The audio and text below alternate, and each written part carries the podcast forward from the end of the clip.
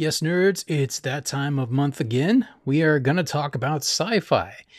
This time around, we will be discussing the villains of Star Trek with Lars Di Senza of the Treknicity podcast. So stay tuned and let us know what's your top five. Stay tuned for more.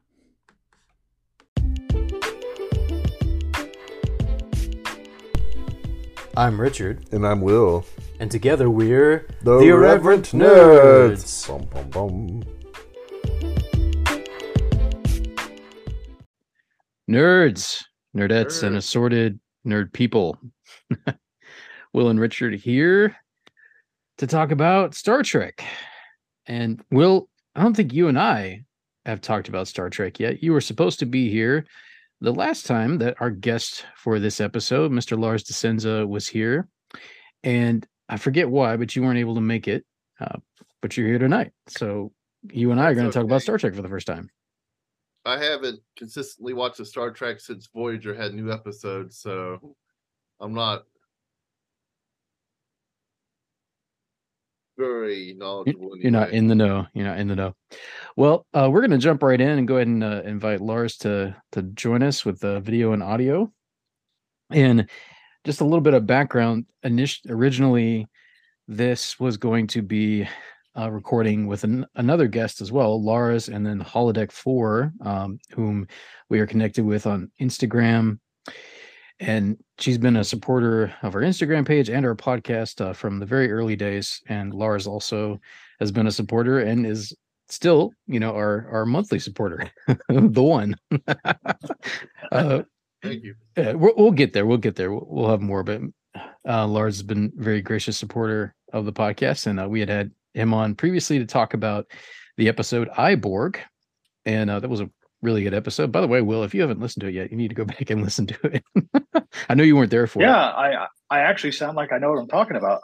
yeah i thought we had a really good discussion in that episode that that was really enjoyable and uh so we and uh, wanted to have lars on again and uh and lars for those who haven't watched that first episode you want to tell us a little bit about yourself and and what you do uh, particularly in in the podcasting realm? Yeah, um, well, I uh, I am one of the founders of the group, uh, the Red Shirt Geeks, um, which was a loose uh, Star Trek reference, which then took almost a literal um, meaning, as well as um, I wanted to do a uh, a Star Trek related podcast because we never had anything specific where I could talk about my favorite topic, which of course is Star Trek.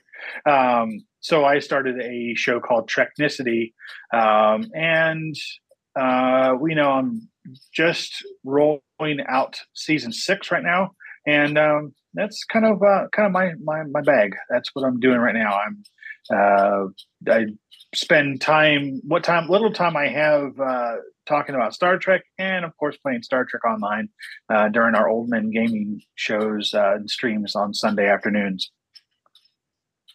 i understand you're so you're a trekkie by night and a techie by day yes I am.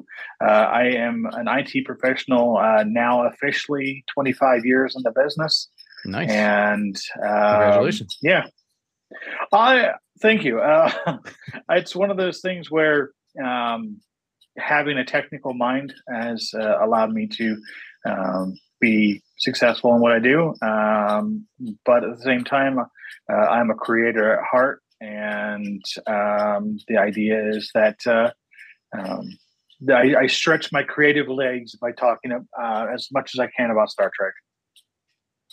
do you feel like that you're leaning towards you know technical mindset do you feel like that's part of what attracted you to star trek Um, Star Trek for me, uh, you know, as, most people will tell you who are fans of Star Trek, um, a lot of it comes from a childhood where either a one or more parent was into it. In my Mhm. case, it was my my father, um, so I kind of got put onto it from him.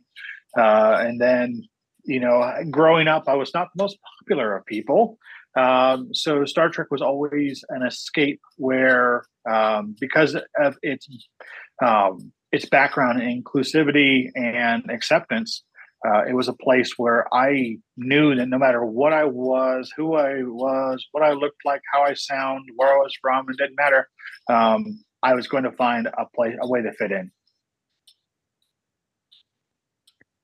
Will, since we have not, you and I have not talked about Star Trek before on the podcast, uh, do you remember how you first got into Star Trek? You mentioned you watched quite a bit of TNG, some of the old series.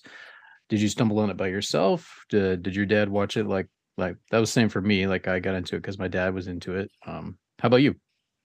Oh yeah. Um, well, I was born in the mid '80s, and so Star Trek: The Next Generation, sorry, is what uh, is the series I was introduced to, and that was a one of the things that my family watched together. Um, our family time often revolved around the television, and so we would always catch every new episode of Next Generation. Yeah. Nice. As a family, that's cool. That's cool. Yeah. My- yeah, actually, that is pretty cool. I don't remember my mom ever watching uh, with my dad and I. That's not her thing. I, I I always have this like I want to tell this fantastic story about like, hey man, how'd you get into Star Trek? Well, you know, one day I was in the wrong part of town. There was a guy there with like a long trench coat. He's like, hey kid, come here, man. You want you want to seek out new life, new civilization? Want a bootleg DVD uh, that's how we got Star Wars Holiday Special. That's or a bootleg or a bootleg VHS? Yeah. We shall not talk about that um that holiday special that doesn't exist. Oh, Yes. I have to admit, I, I finally watched it. You know, it's infamous. I, I've heard about it all through the years. I finally watched it this past year, and it was so bad. I kind of enjoyed it actually. And the Bo- the Boba Fett cartoon in the middle i- is actually pretty cool. I think it's the middle. Yeah. Well, yeah, it, it definitely are- got weird. there are definitely two things I can say that I've ever I've always taken away from that um, that special um, that I'll always will stick with stick with me. Bea Arthur, Art Carney. Like I mean, it was like it was like Star Trek or sorry, excuse me, Star Wars became a sitcom. yeah, yeah, that's that's All you That's needed was fair. the canned laughter. And uh, I didn't catch the very end where uh, where Carrie sings, but apparently uh, I heard that she the only reason she'd agreed to do it is because she wanted to launch a singing career. Apparently, Yeah, that sounds about right. uh, we're getting off topic here. We're here to talk about Star Trek tonight, and uh, like I said, originally it was going to be the women of Star Trek with Holodeck Four, uh, who was a woman, and uh, she was going to join us, uh, but that will be for another time. So tonight we're going to have a general topic of Star Trek villains, and given that this is very impromptu, this could go anywhere, but that's our our general topic. And uh, before we get in too deep, I I got a couple of sources here just to give us some ideas uh, about which villains to talk about, and obviously the ones that come to mind. But sometimes I forget the names. You know, I, I can remember like the stories and the faces. Um, but I'm looking at uh, Nerdist.com, and they have gone through and ranked both from the series and the movies. So just a quick rundown: we got Seska from Voyager at number 13, Harry Mudd at number 12, Nero from the Kelvin timeline uh, t- at number 11, the Duras sisters at number 10. Mm. That's just to give you an example. The Borg Queen is only eight uh, in their ranking. Q number seven. They got Weyoun at six. Kruge from Star Trek 3 at five. Kai Wynn Oh, yeah. Commander Kruge, he Yeah. was. I mean, he was a bad one. Just waiting for him to be like, Marty. Yeah. This is played by Christopher Lloyd. Wait a minute, wait a minute. Doc, you tell me you built a time machine to the future. out of a bird of prey? I Uh, and of that. course, the number three they have General Chang from Star Trek Six: The Undiscovered Country. Number two is Khan Noonien Singh, and they have their number one. uh, and this is Nerdist.com as Gul Dukat from Deep Space Nine.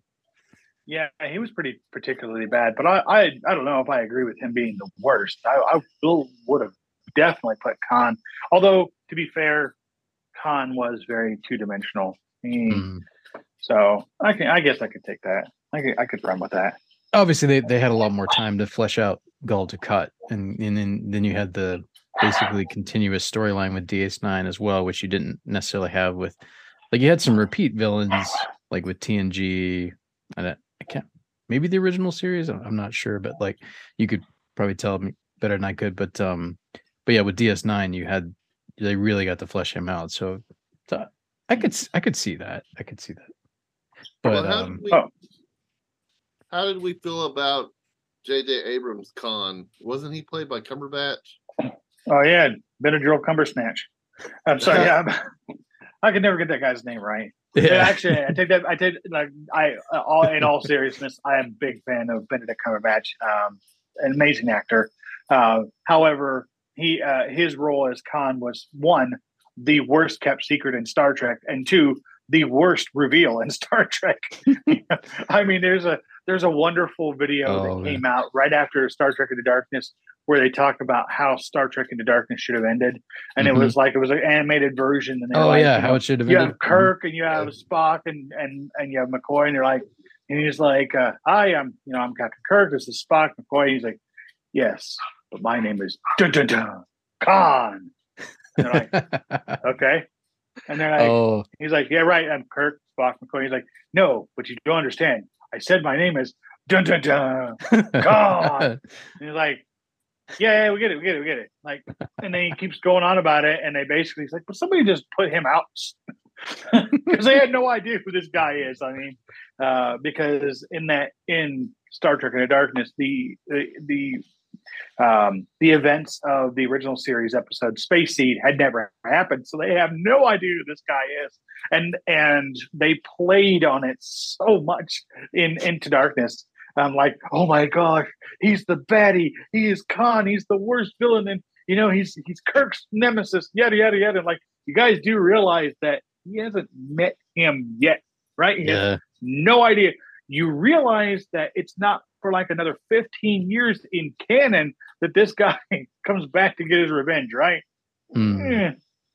Eh, Now I will say, as in terms of Kirk's in that film, Kirk's intro to to Khan, like you talk about setting up some some emotional weight. I mean, he comes in, he shoots up Star Trek Command, you know, and kills Kirk's mentor.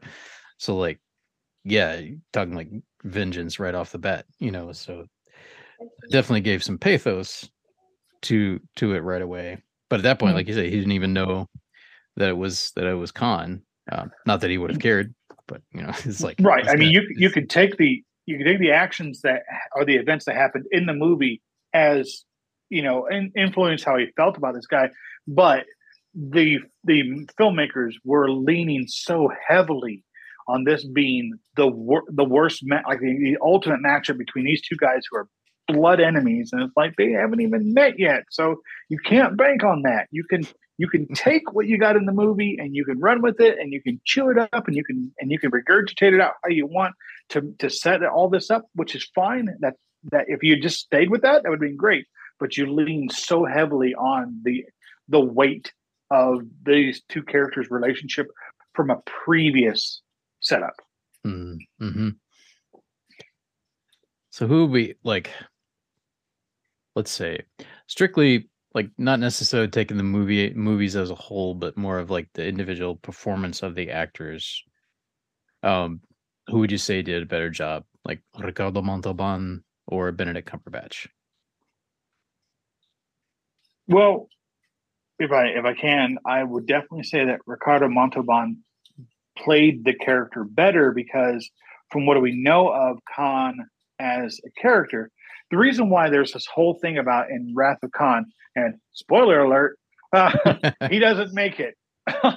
um, the reason why he is he is so he plays it so well is because this guy is blinded by rage, the need for to avenge his uh, his wife Marla, and um, who was the she was like the anachronistic expert on the Enterprise in the episode Space Seed.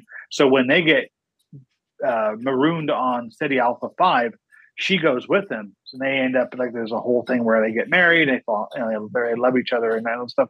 And something happens with Ceti Alpha Six where it explodes, pushes Ceti Alpha Five out of its orbit and makes it practically uninhabitable. Um, and as a result, she's killed. So of course he's had 15 wonderful years to build up this juicy revenge plot.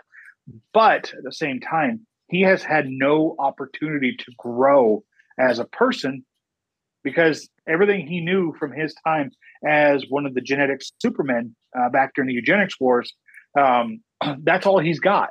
So Kirk is able to to utilize that against him.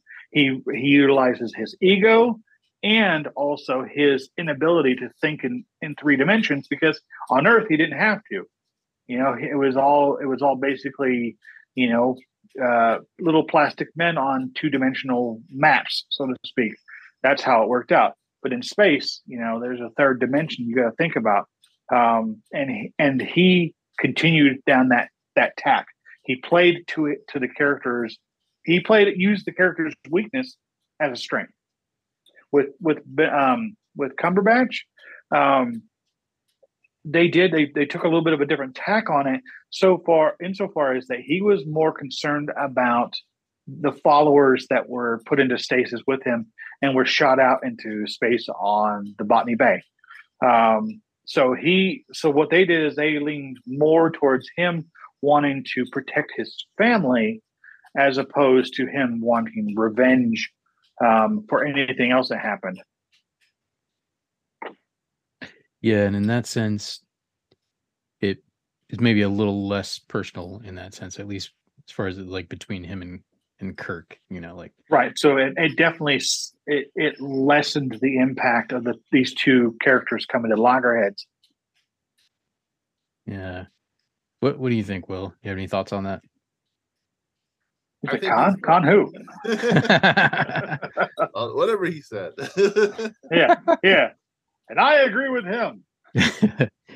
no, I I think um, I, I think I lean towards towards your position as well, Lars. Like uh, I think of of the two, and obviously the the writing and the directing does you know play a, a part in that. Like you as an actor, you in the day you can do you, the best you can with what you've what you're given. Uh, but if if the writing or the directing is lacking a bit, then you know it's it's still going to fall a little bit shorter. Um, well, you look at J.J. Abrams was the director of um, of Star Trek Into Darkness, and J.J. Abrams had has had already previously made it abundantly clear that he did he was cherry picking uh, what he wanted out of out of Star Trek um, fandom to make a movie out of. And I'm not disparaging him as a as a director. I'm just saying he took the things out of Star Trek he wanted to cherry pick and use to entice a new audience. Um, so they basically threw everything from Star Trek Two into a blender and then just pour made a smoothie out of it. Um, and you know, to some people that tasted great, and other people like, "Why did you put kale in this thing?" You know, like, come on, guys. Um, like, wh- who are you trying to who are you trying to fool? Um, but uh, you know, and I and I and I say this uh, with the absolute utmost respect.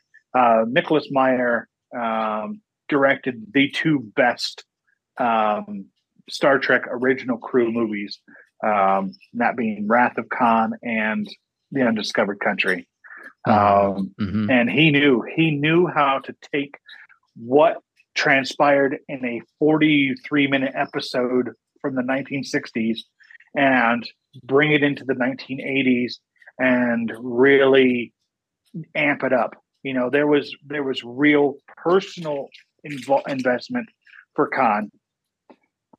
You know and then in, into darkness there was i mean there was a personal element to it but it was so just like you have you have no investment you had no investment in any of these characters um, you barely had time to even digest and get any kind of attachment to the heroes of the movie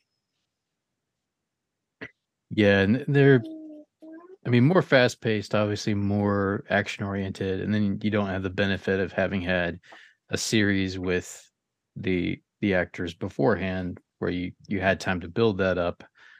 And um so tho- those were some disadvantages, I guess, and, and again, not the actor's fault. You know, that's just the way it played out. Whereas with obviously with the original series movies and then the TNG movies, you had a you know a whole TV series coming before, so they didn't have to do as much to establish characters and character arcs and such. Although I do love the the character arcs in um the original series films. Like honest honestly, mm. Like I think in some way, particularly I guess some, of Kirk's journeys, um, you know, I think, and obviously you have the big three, you have Kirk, Spock, McCoy, but um, I think some of the things he he goes through, like with the loss of Spock, and then the loss of his son, and then obviously, you know, dealing more with the loss of his son in, in Star Trek Six, which you mentioned, and uh, I guess maybe since you mentioned that, like, good segue into talking about that villain. Um, have you have you seen it, Will? Have you seen Star Trek Six? The Undiscovered Country. One?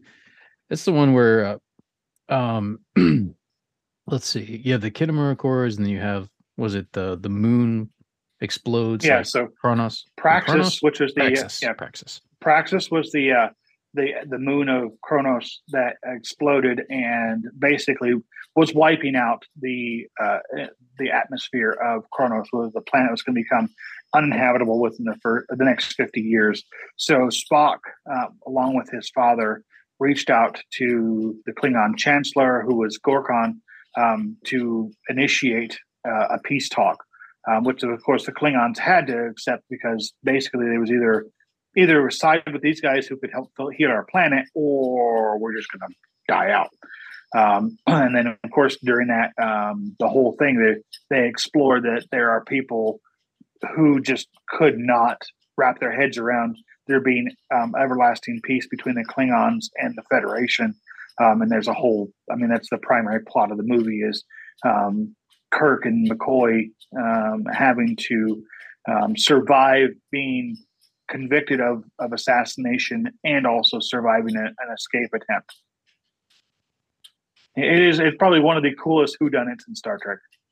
Yeah, and I and I love, you know, at the end, uh, obviously, find out. I believe there's a General Chang who who masterminded it, right, and not necessarily. Not necessarily. He was. He was one of the masterminds. I don't know if you'd call it a, a coup d'état so much as like he like you said, he was in opposition to the peace accords and wanted his, to blow that up. I guess in a sense, like was not in favor of of of that. yeah, there's a um, there was.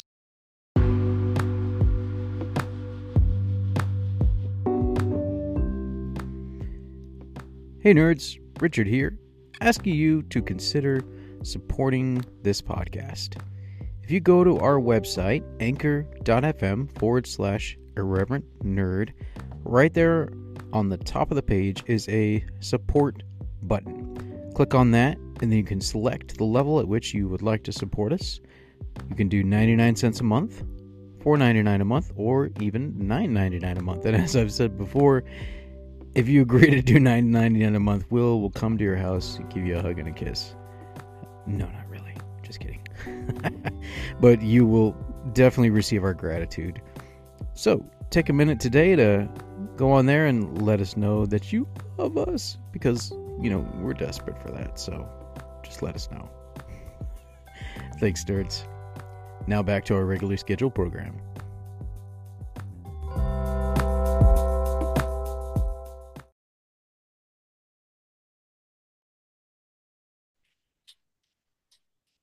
Hey guys, sorry about that. I wasn't watching the clock on our Zoom recording here. So, Lars, you got cut off. I'm sorry. I believe we were talking about General Chang and Star Trek Six. Uh, so, if right. you remember generally where you left off. yeah. Um, so the the conspirators, and again, spoiler alert. Um, the conspirators were the Romulan uh, ambassador Nonquist, um, Admiral Cartwright, um, Colonel West, uh, who uh, whose actor Rene Auberjonois uh, oh, played yeah. Odo, um, the Klingon ambassador, um, as well as uh, Valeris, who was the uh, the Vulcan um, helm officer aboard Enterprise A, uh, played by Kim Cattrall. Um, little fun fact. That's right. That character, right. Uh, the the or the conspirator, the Federation conspirator, was actually supposed to be Saavik. Um, ah. From but Robin Curtis, uh, to my knowledge, and perhaps uh, perhaps I should uh, I should uh, hit her up on Facebook and uh, and ask her specifically. But I think the reason why she didn't do that is because she didn't feel that Saavik would um, betray the Federation. Hmm. So they invented another another Vulcan character, uh, Valeris, who ended up taking that role. Um, so the And thing is, yeah, I mean, w- with um with Star Trek Six, um, the the whole thing is that it's not just about uh, you know who's the bad guy here. Um, it's it was a, a very thick plot, and again, like I said before, it's the greatest whodunit in Star Trek um, because when the first time you watched it, you know, I still remember seeing it in the theater. I want to say like 1991, Mhm. um, Sounds about right. and it was and it was you're sitting there and you're like you know it was it was definitely one of those things where you're like you really had to um try to figure out who was doing this because there was no clear indicator i mean of course yes there was the the tension between um there was uh uh sorry um chancellor the chancellor and um his daughter Azetbur. Um, they had Chang, and of course, uh, his uh, chief of staff, who was whose name escapes me right now. I want to say um, Brig- Brig- Brigadier Kerlach um, was his chief of staff. im- they all knew these. I'm impressed you remembered all the names you already mentioned.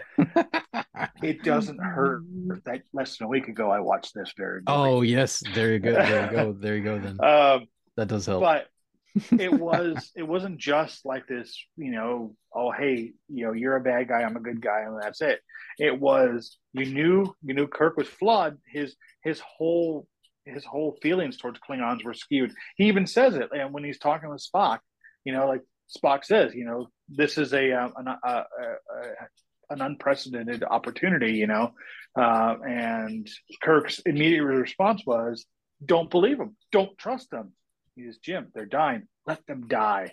I mean, Yeah. right there, you. I mean, it's like painting him as the villain in this entire story because he's out for vengeance for the death of David. Hmm. Um, and so you're thinking, okay, maybe he is like you. You're led to believe maybe he there's something to this. But you're like, this is Kirk. He can't be. He can't be the bad guy. So somebody else has to be up to this. And you got the, the the bouncing back and forth between him, General Chang, uh, who for some reason um, is absolutely obsessed with uh, quoting Shakespeare. I think it's I think it's because Christopher Plummer was playing him, and he's like he's. I, I, if I had to guess, he'd be like, "Hey, you know, I'll do it if I can quote Shakespeare." hey, the one of the coolest lines in the in the movie is "Tak Aye. be," to be or not to be. yeah. Oh Um, yeah. Right before he dies, right? Uh, well, he actually um, says it the first time when they're when they're having dinner. Right. um, right. because they're all they're kind of they're kind of talking about the differences between how the Federation sees rights, you know, and how the Klingons see it. And the thing is, like you know, uh, Chekhov says this whole thing about where um, he's like, you know, we believe that every planet has, um, uh, you know, inalienable human rights. And as Bohr calls him right, calls his BS right there. It's like if you could only hear yourself, inalienable human rights. The na- very name is racist, you know, and um, it's like immediately they're just like this.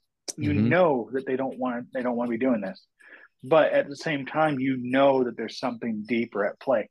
The big thing for me, the big shock reveal was the fact that Valeris um, was a, a co- co-conspirator. You know, because the whole this whole thing where Spock, I mean, Spock is like she's um, she is hit was his A student. You know, he Mhm. was absolutely even says to her in his quarters, "I intend for you know this will be the last voyage. Um, you know, this will be my last voyage aboard the starship. Um, I intend for you to replace me." And she says, "I can only you know I can only succeed you." So he like he is like he is bought in. He Mhm. believes her. Like she is it. There's no way that she could ever do anything to harm the Federation, and yet she she is the one wielding the knife. Hmm. Uh, and that's and, and this is this is where you have good, really good villain stories because because they're not villains because they're bad guys. They're villains because they're doing what they think is right, but we know it's really wrong.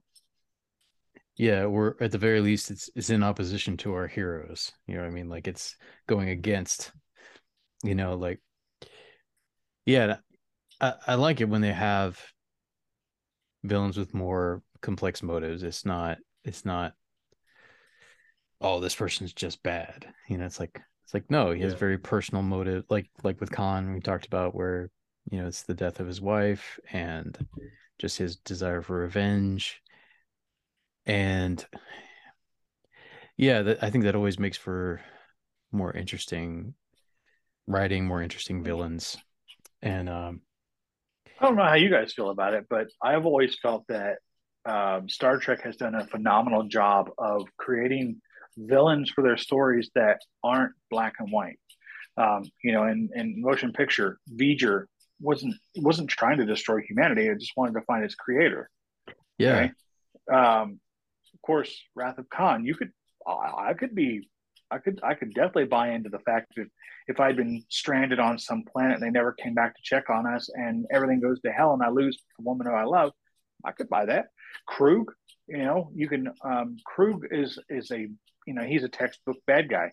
He he is ambitious and he has bought into this whole Klingon paranoia that the Genesis project is not meant for the creation of life, but it is created to wipe out the Klingon culture. They're convinced, beyond a shadow of a doubt, that the Federation has a weapon that's going to destroy the Klingon Empire. Um, in Star Trek 4, you know, most people are like, well, villain? What villain? Well, the villain in that movie is not the probe, it's man's hubris. Mhm, You know, mhm. they they hunted a species to extinction to the point where they nearly destroyed the planet. Um, Star Trek Five, you know, it's more metaphysical. You know, I mean, yes, technically Sybok was the bad guy, um, but the real bad guy in this was the was the alien on the planet um, that manipulated him, um, which led him to do all these, you know, these things like you know, which took took hostages, stole a starship, you know, tried to turn Kirk's uh, uh, crew against him, including his own half brother, which is Spock. Um, six, you know, again, we just talked about it. Seven, um, the the villain uh, was a man. Again, a man not doing something to hurt anybody else.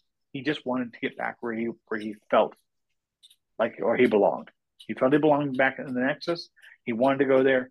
He didn't care um, what he had to do and who he had to hurt to um to uh, to get back there. He was singularly focused. Eight, we had the Borg, you know, and of course the Borg have been the worst, or not, sorry, excuse me, not the worst, but the scariest bad guys in all of Star Trek.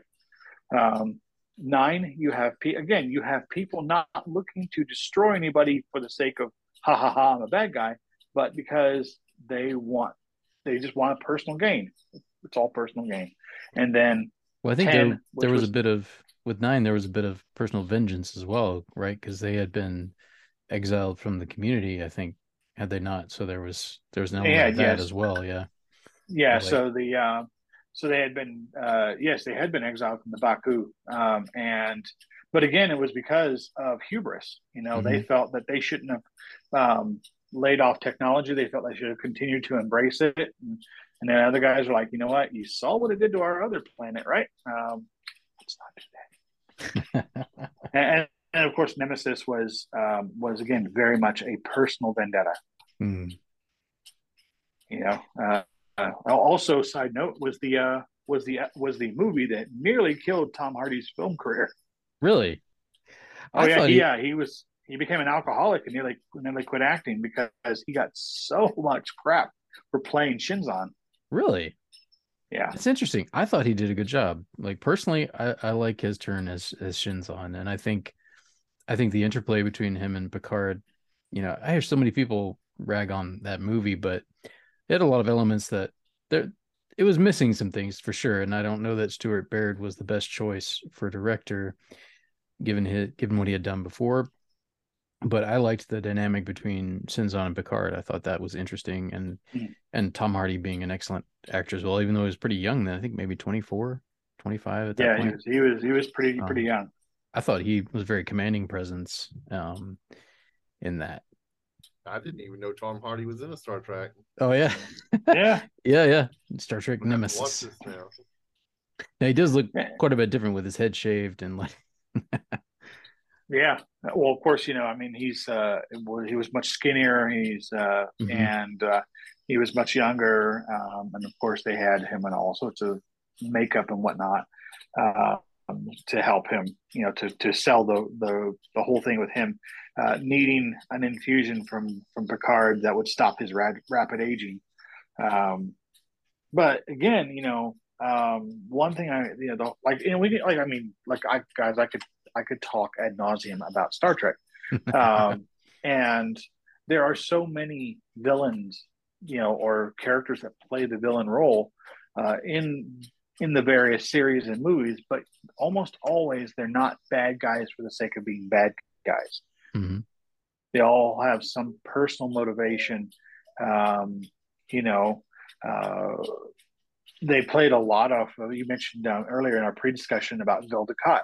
Um, Mhm. The Cardassians absolutely despise the Bajorans because they saw them as as second class citizens. You know, they got booted off of um, Bajor and off uh, Empok Nor um, with, you know, they're like because they had basically this this massive pool of slave labor. Suddenly, the, the Federation comes in and boots them. Well, you have these guys who were, um, you know, you had these these these guys who who looked down their nose at, a, at an entire other race, and suddenly the Federation comes in and saves the day and liberates them. Um, so, of course, think about it now. I mean, you think about what would be like if, um, uh, like, you know, I guess a- an analogy I can use is like during World War II when Nazi Germany uh, invaded and occupied France. Um, they had control of most of the country. Um, yet, you know, the Allies come in and, and they liberate this, and suddenly the Nazis go scorched earth on France as they're being pushed out. Same thing, same same kind of concept. Um, they don't literally, they literally don't see these people as being being allowed to be free. Um, so it makes it easier to hate the guy, but at the same time, the Cardassians proved that during the you know even the in the waning days of the Dominion War that even they had their limits. You know, Mhm. I mean, uh, yeah, it's uh, it's uh, a good Yeah. example, another good example of a of a of a bad guy being a bad guy for bad guy's sake, and also there being a redemption arc for his people. Yeah, and like he even and maybe some of that is like you know initially like earlier on maybe some reverse Stockholm syndrome in a sense where I think because I know I know he was attracted to Kira like he liked Kira. I think they play with that storyline. He definitely flirts with her a lot over the course of DS9 but didn't he have a didn't he have a Bajoran lover prior to that like prior to them getting kicked off the planet? I was trying to remember.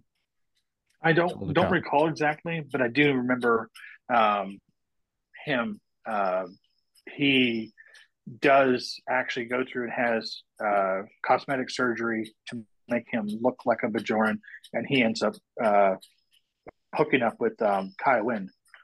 Oh yeah, that's right. That's right. Yeah, the wasn't it the, I think the very last episode or the last two episodes, the, finale.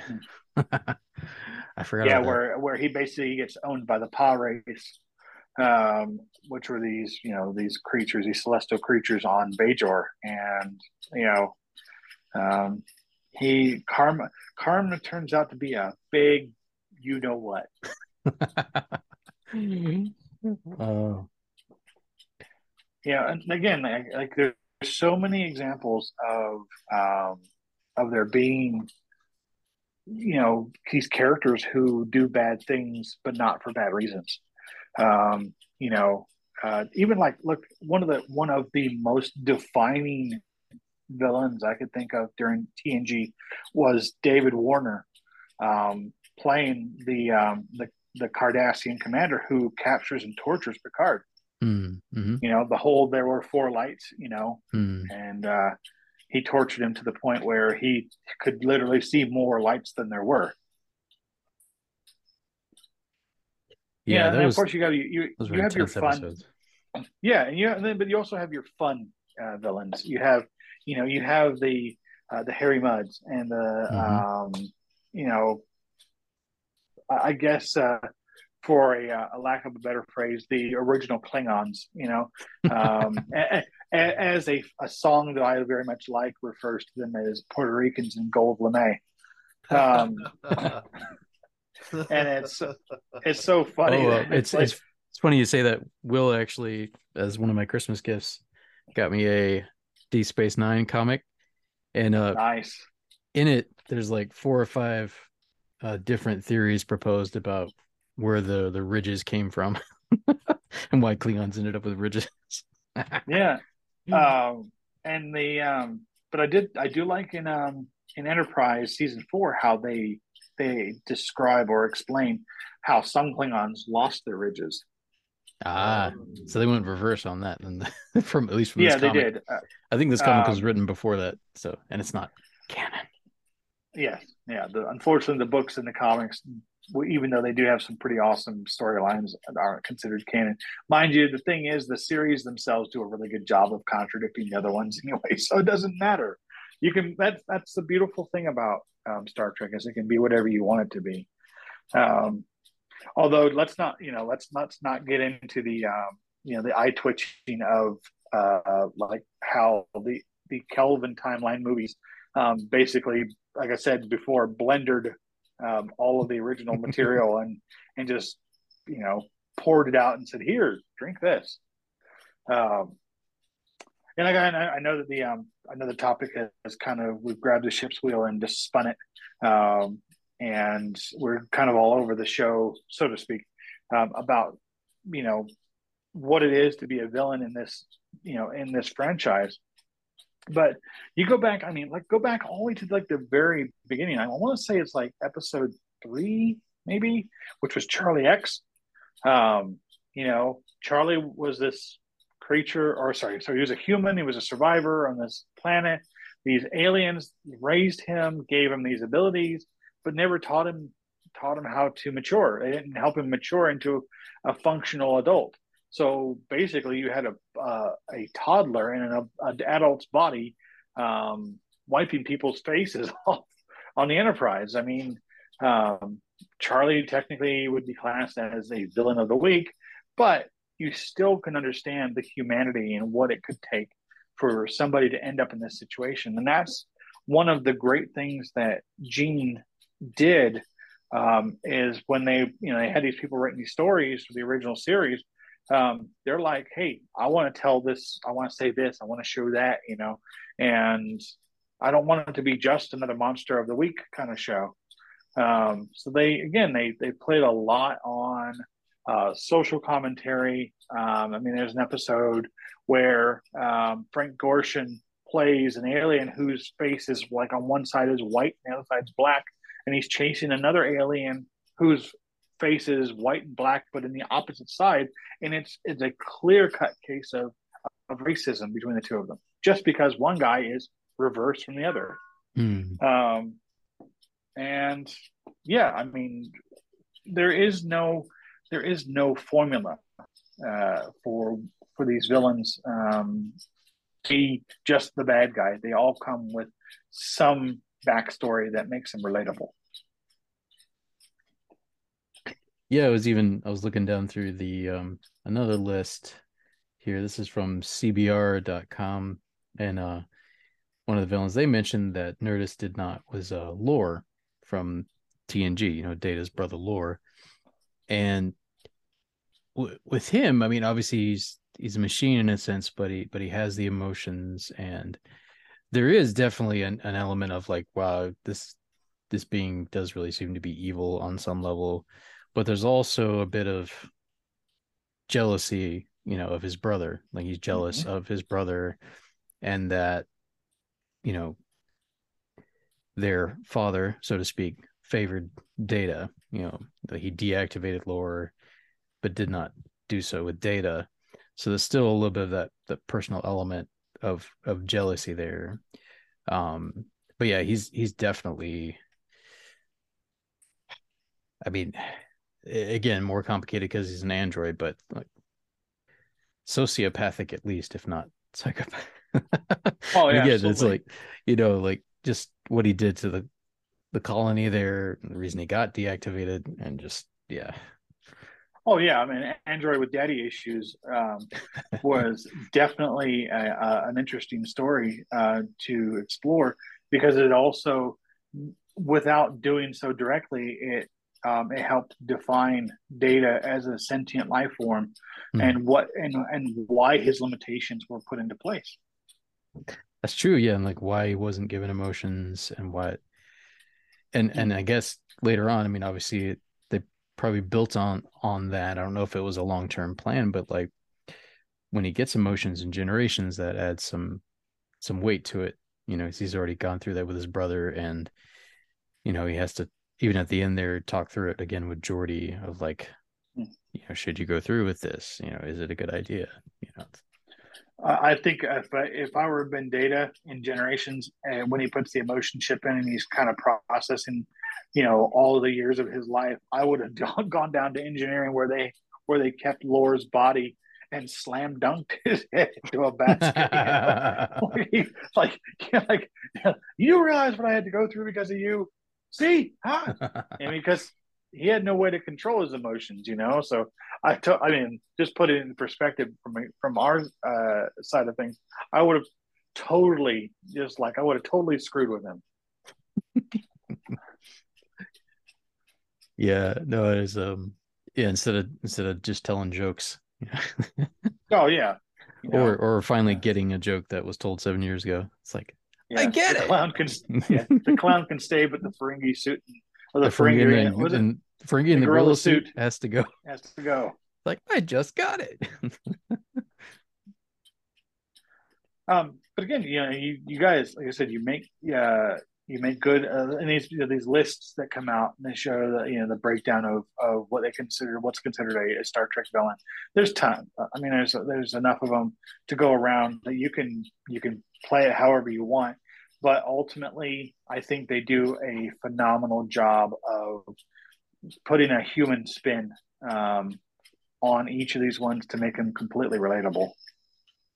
Those are the best villains.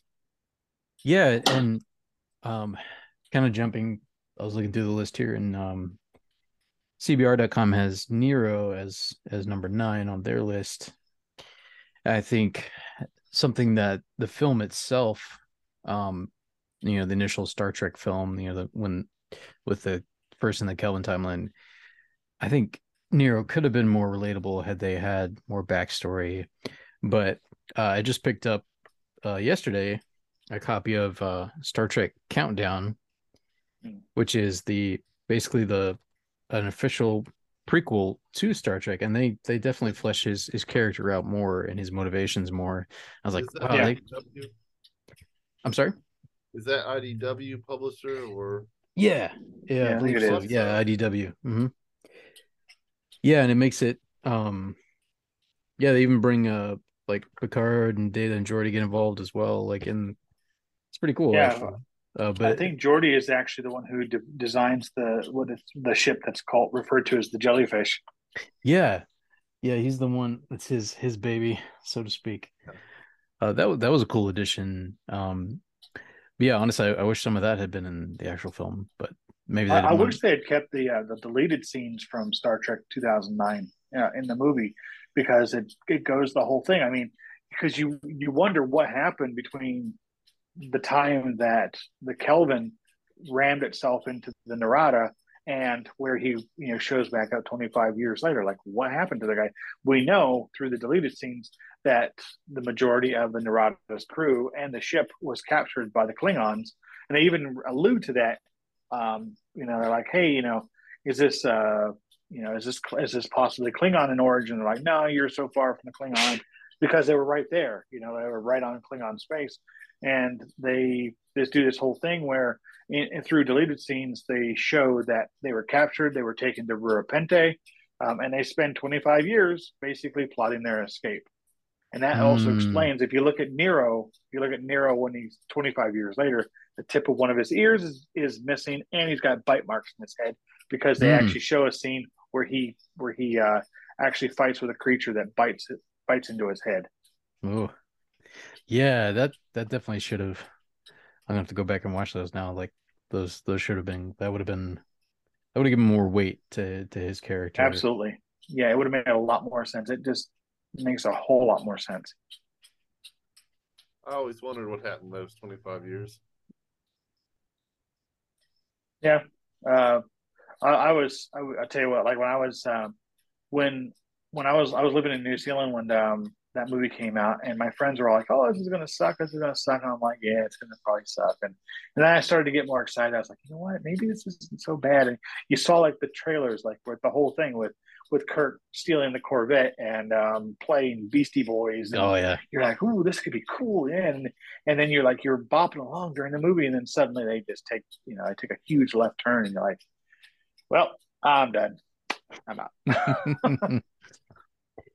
yeah, and I, and I don't know, I don't know how much of it is directing and how much of it is they just miscast Nero, but yeah, I, I tend to think they the casting may have had a little bit more to do with it. I think they I should have cast someone different. Yeah. oh, yeah, for sure. Because most people, if you haven't, if you don't realize uh, where Eric, where else you saw Eric Bana, he was Hulk, or yeah. he was Bruce. Sorry, it was Bruce Banner in the first Hulk movie, the the bad one. bad one. yes, the one with Nick Nolte, and the one. Oh where, yeah, I forgot uh, he was in that. Every every time they shot Hulk, he got bigger. Mutant dogs.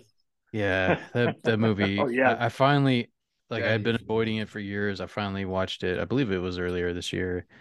I was like, yeah, they were all right. This is very yes. bad.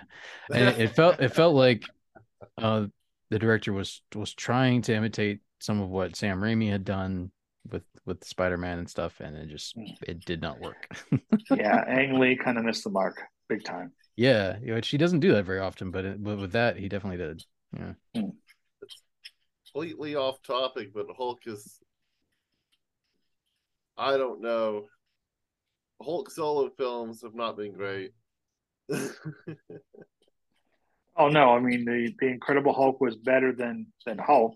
Yes, um, true. But he didn't really hit the character didn't really hit his stride until he appeared, um, at, you know, being portrayed by Mark Ruffalo in the MCU. Yeah, which I believe, if I'm not mistaken, again we're way off base here, but that's okay. Mark Ruffalo, I think, uh, was in the running, I think, to play in the Incredible Hulk, and I, I, forget why.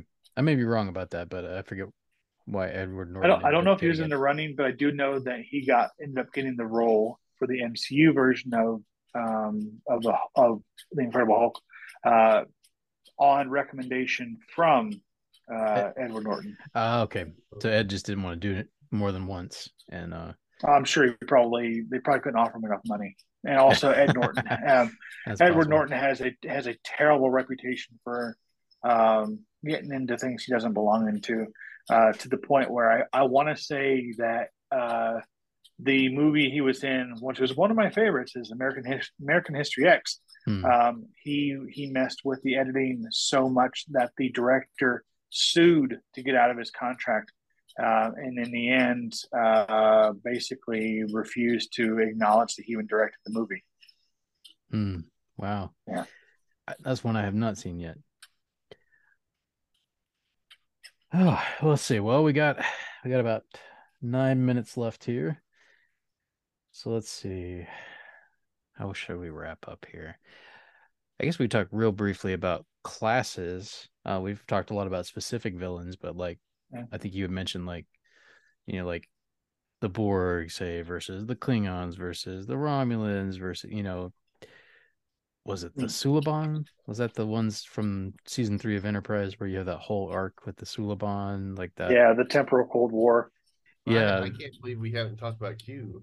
But yeah, yeah, yeah, Q definitely Q there as well, and um, obviously some some others, some others from his race come along yeah. the way if Q was a D&D character, he'd be an arcane trickster.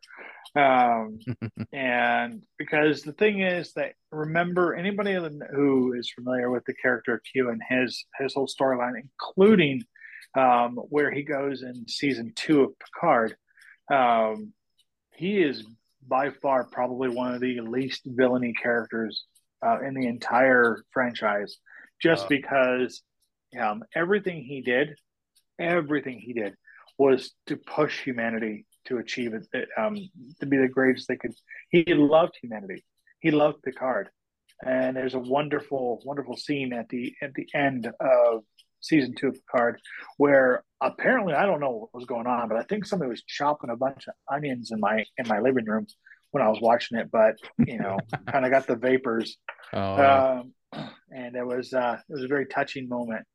Um, but you're right. I mean, I think there there are races in Star Trek that are traditionally portrayed as as the bad guys. Um, it started off with the Klingons, then it became the Romulans, um, and then as you went along, um, you know, through TNG, the Romulans became again became the the big bad guys, um, and then you had the Breen, and then DS9 you had um, you had the Dominion, who were the really the bad guys. Um, you had then through Voyager, you had um, like uh, species 8479 and the Kazon as well. Mhm.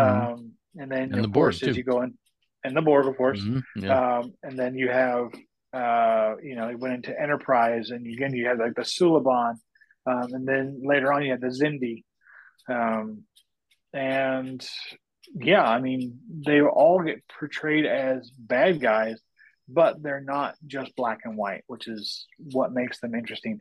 Uh, another fun fact uh, the Ferengi were intended to be the new bad guys for Star Trek, but they looked so silly in the last outpost that they knew that there was no way that anybody would take them seriously as a villain. oh, and they they acted ridiculous too. Like just like when you I I like the Ferengi. well, no when you when you compare the Ferengi from that episode to like say Quark on DS9, you know, it's just Hmm. so different. They're like animalistic and they're like growling and and stuff, and they got their whips and Yeah, that's right. The funny thing is that one of those one of those Ferengis in, in the last outpost was actually portrayed by Armin Shimerman. yeah, yeah, that's right. Yeah, I guess that's that's probably how he got the role later uh, with DS9. Is he he had some experience? Yeah, he probably looked he looked good in the makeup. Uh, yeah. Oh man, I bet he was glad to to put that on for the last time when he wrapped for DS9. I'm sure. oh man. Well, I guess we should should wrap up then. Uh Lars, thank you for for joining us and uh thank you for being flexible. Uh I know it's not the topic we had prepared for, but um oh, no worries. like My, still ple- had it's a, been actually been actually my pleasure um, sitting here talking to you guys. I um, um, I could talk again. I could talk about Star Trek until I'm blue in the face, um, and it's nice to have an open forum to be able to do so. Oh, absolutely. Absolutely. And uh we'll we'll definitely have you on again. And uh at some point uh sci-fi is a regular part of our our show here. So and and obviously I love Star Trek and um through this show, like through us doing the show together, I found out that Will had watched Star Trek Run Up. Yeah. I never knew that until this past year. And you know, we were doing this podcast together and he's like, Oh yeah, I watched all those. I was So like, a cool. refresher wouldn't hurt. Yeah. um so hopefully we'll get to talk about the women of Star Trek sometime in the future. Yeah, yeah, we'll we'll catch up with Holodeck Four, and uh, we'll figure out a, a recording time and, and get that one on the books.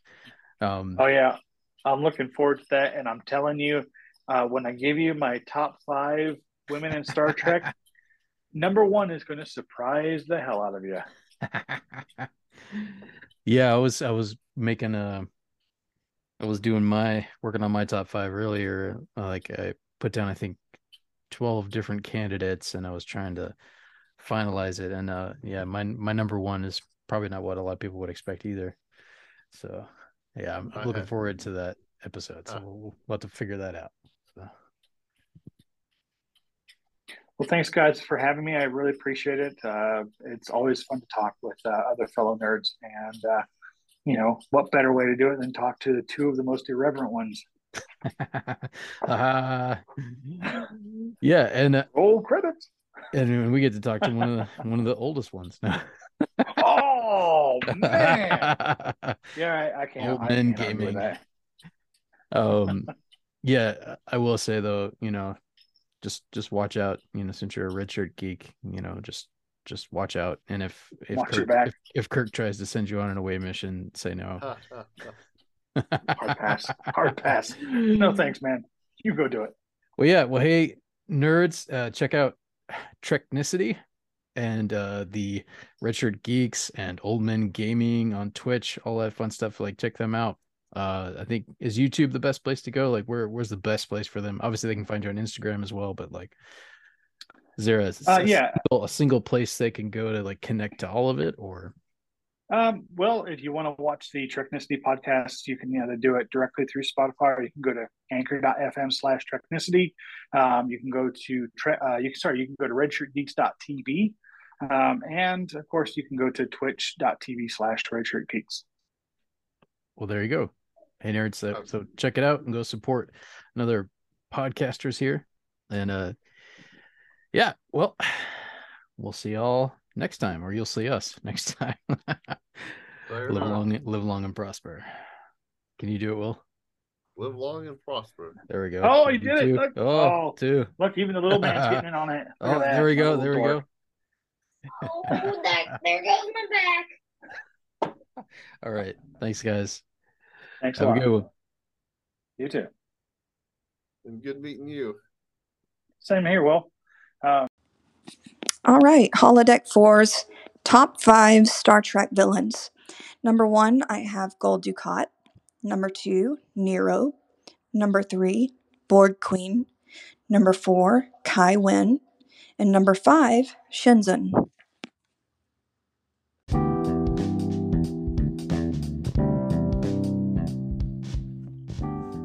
Thank you for joining us for this week's episode of the Irreverent Nerds podcast. And a special thank you to Lars Di Senza, both for supporting the podcast as long as he has and for coming on once again to talk about Star Trek. Check out his work. You can find the Treknicity podcast on Spotify. Just look up Treknicity. You can also find it on YouTube. These are the video versions on YouTube. If you go to the Red Shirt Geeks YouTube channel, you will see it as a playlist right there on the front page. So check him out. He's at Photographer. Also, the podcast is at Treknicity, and I believe at Redshirt Geeks on Instagram. So give him a follow there. And of course, follow us as well. this is our podcast after all. Uh, you can find us on Instagram at irreverent underscore nerds. We are on Facebook, simply The Irreverent Nerds. That's our fan page there. And we are on YouTube as well. And we are publishing videos more often there now. In fact, we just released one today. It was a vidcast of last week's episode about that time I got reincarnated as a slime, the movie Scarlet Bond, and our review of said film. So check that out on YouTube now. If you want to support us, we would really appreciate it. You can go to our anchor.fm profile. That's anchor.fm forward slash irreverent nerd. There's a button right there that says support. You can do it for as little as 99 cents a month. Uh, we would also appreciate it if you did $4.99 or even $9.99 a month. Will, of course, will come and give you a hug and a kiss if you do $9.99 a month. I might even come too. You never know. Uh, no, just kidding. It, it, it would only be Will. we would greatly appreciate that though. That would let us know that you value what we're producing each week and it would help us to cover some of the the costs minimal though they may be of producing this podcast. So we would be very grateful for that. Until next week my nerds live long and prosper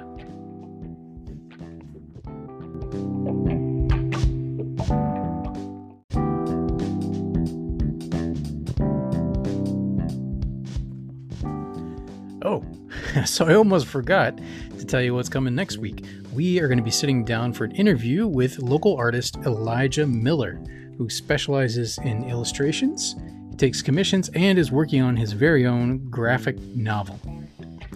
Check him out in the meantime on elijahmillerart.com or on Instagram at be the influence underscore BMSR. That's coming next week on the Irreverent Nerds podcast. Thank you.